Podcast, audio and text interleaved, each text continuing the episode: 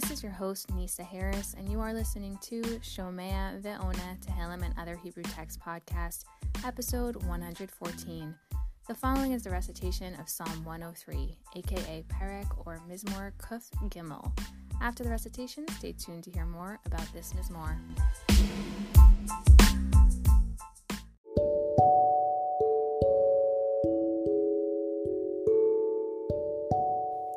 Psalm 103 LeDavid Barchi Nafshi Et Adonai V'chol Karavai Et Shem Kadsho Barchi Nafshi Et Adonai Ve'al Tishkechi Kol Gimulav Hasoleach Lechol Avonechi Harofe Lechol Tacha Lu'aichi Hagoel Mishachat Chayaichi Hame'atrechi Chesed ורחמים, המשביע בטוב אדייך, תתחדש כנשר נעורייכי. עושה צדקות אדוני ומשפטים לכל Asukim Yodia Dirachav Lemoshe Livnei Yisrael Alilotav Rachum Vechanun Adonai Erech Apayim Barav Chesed Lo Lanetzach Yariv Velo Leolam Yitor. Lo Cha Ta'enu Asa Lanu Velo Cha Avonotenu Gamal Alenu כי כגבוה שמיים על הארץ, גבר חסדו על יראיו. כרחוק מזרח ממערב, הרחיק ממנו. Et Kirachim Av Al Banim. Richam Adonai Al Yireav. Ki Hu Yada Yitzrenu. Zachor Ki Afar Enosh Kechatzir Yamav Kitzitz Hasadeh Cain Yatzitz. Ki Ruach Avra Bo. Ve'enenu Velo Yakirenu Od Mikomo V'chesed Adonai Me'olam Ve'ad Olam Al Yireav V'tzidkato Livnei Vanim Le Shomrei Verito Le Zochrei פיקודיו לעשותם. אדוני בשמיים הכין כיסאו ומלכותו בכל משלה. ברכו אדוני מלאכיו גיבורי כוח עושה דברו לשמוע בכל דברו ברכו אדוני כל צבאיו משרתיו עושה רצונו ברכו אדוני כל ma'asav, bechol mikomot, mem shalto. Barchi nafshi et Adonai. Psalm 103 is to or for or by David and brings a phrase we haven't seen yet that we will see again in the next psalm as well. Barchi nafshi et Adonai, which literally means, My soul blesses Hashem. There is a Gemara in Brachot that discusses how the soul that fills up our bodies is capable of blessing Hashem, who fills up the whole world, since they are filling comparable vessels. Malbim also points out that the soul is the thing that can truly appreciate the divine.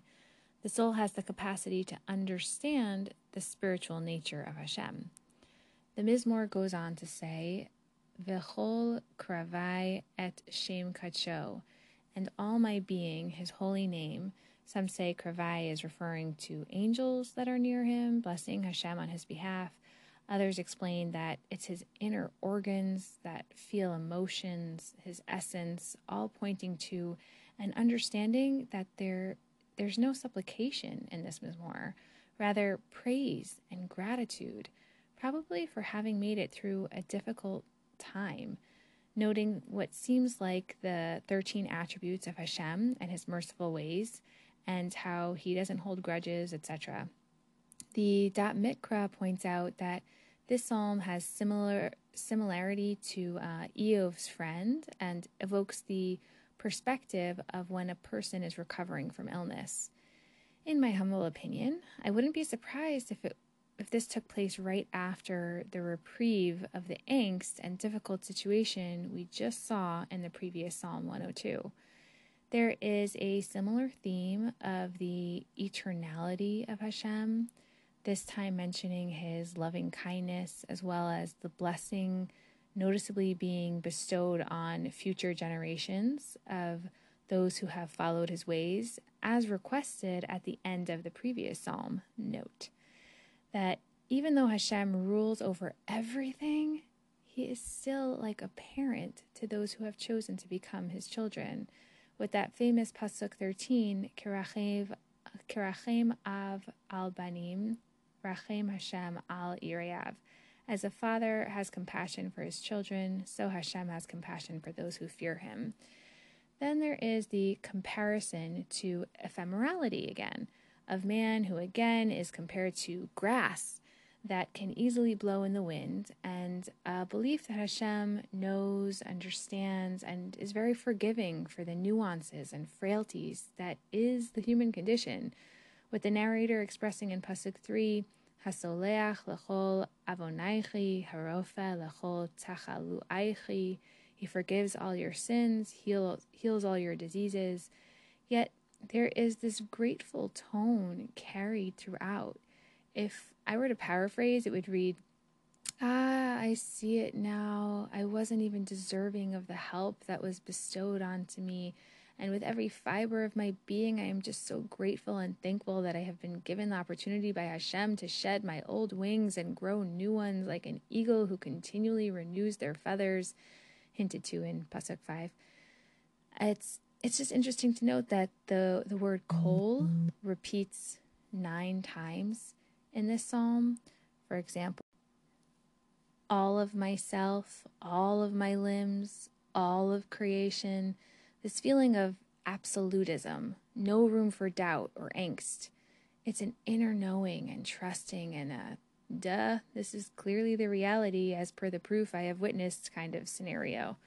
Just to mention a few times, this prayer, or at least parts of it, are mentioned as per Rabbi Trump's list. I am grateful for. Um, there is a Sephardi custom to use this as the ninth of ten Mizmorim added to Psuke de Zimra of Yom Kippur. Also, sometimes is the conclusion of Shacharit in Yom Kippur. Also, a few psukim that evoke angels in the prayer of Shema, like Barchi Nafshi et Hashem, uh, towards it's also towards the end of Nishmat. Pasuk Yud Tet is said in Yehi Chavod, also in Musaf, Shmona Esrei, and Rosh Hashanah, uh, Umalchuto, B'kol Mashala. Then Pasuk Yud Daled, Kihu Yadayitrenu is part of the end of Tachanun and Avinu Malkenu.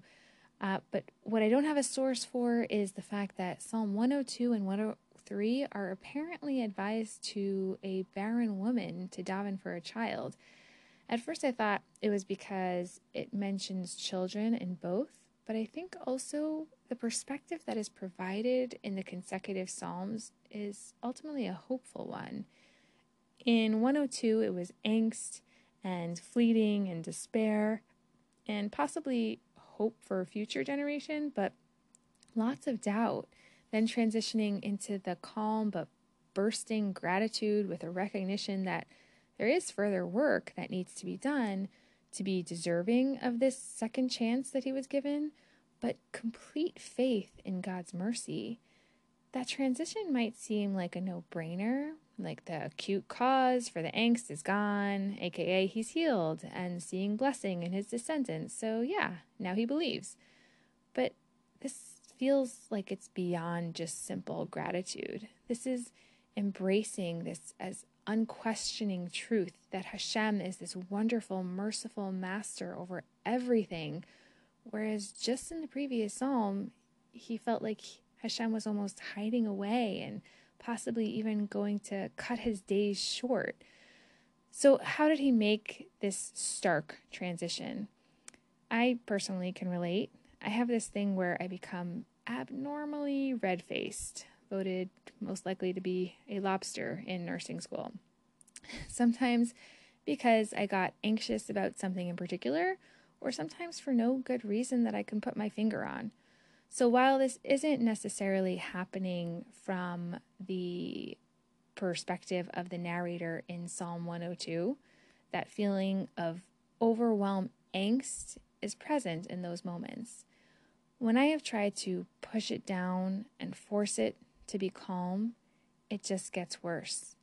But when I acknowledge, like the narrator in 102, in Psalm 102, that has feelings of the angst and disbelief and feeling of shame and unworthiness in those moments against the feelings of angst, incredibly, once I accept that and bring it to my consciousness, whatever moments follow are felt calmly presently, gratefully, that you are functional instead of frozen in that situation.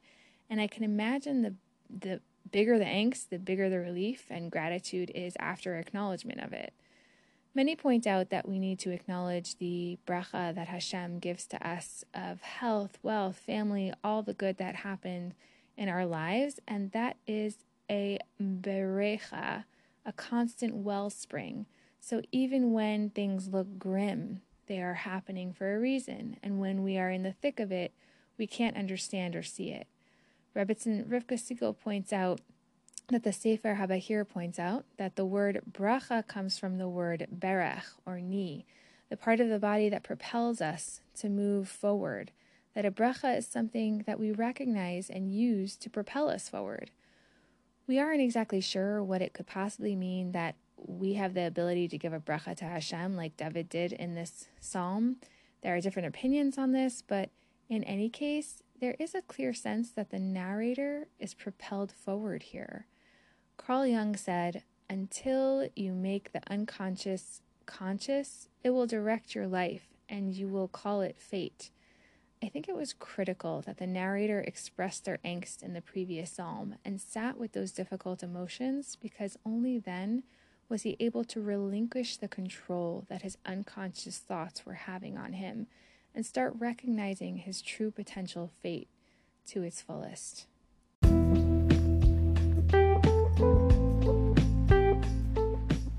May we be able to sit with any anxious feelings that come up for us, no matter the external situation, and allow those feelings to be made conscious so that they no longer have control over the way we function and feel.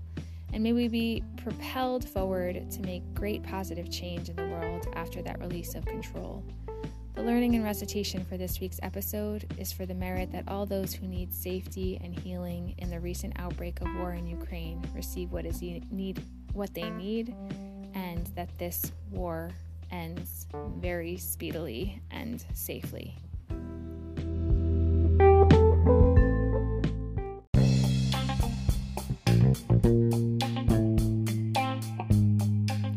There is an episode that you would like to sponsor, or if you have any questions, please email me at nursenisa1, N U R S E N I S A, the number one, at gmail.com.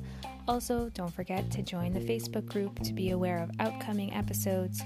Please subscribe and share. Thank you for joining.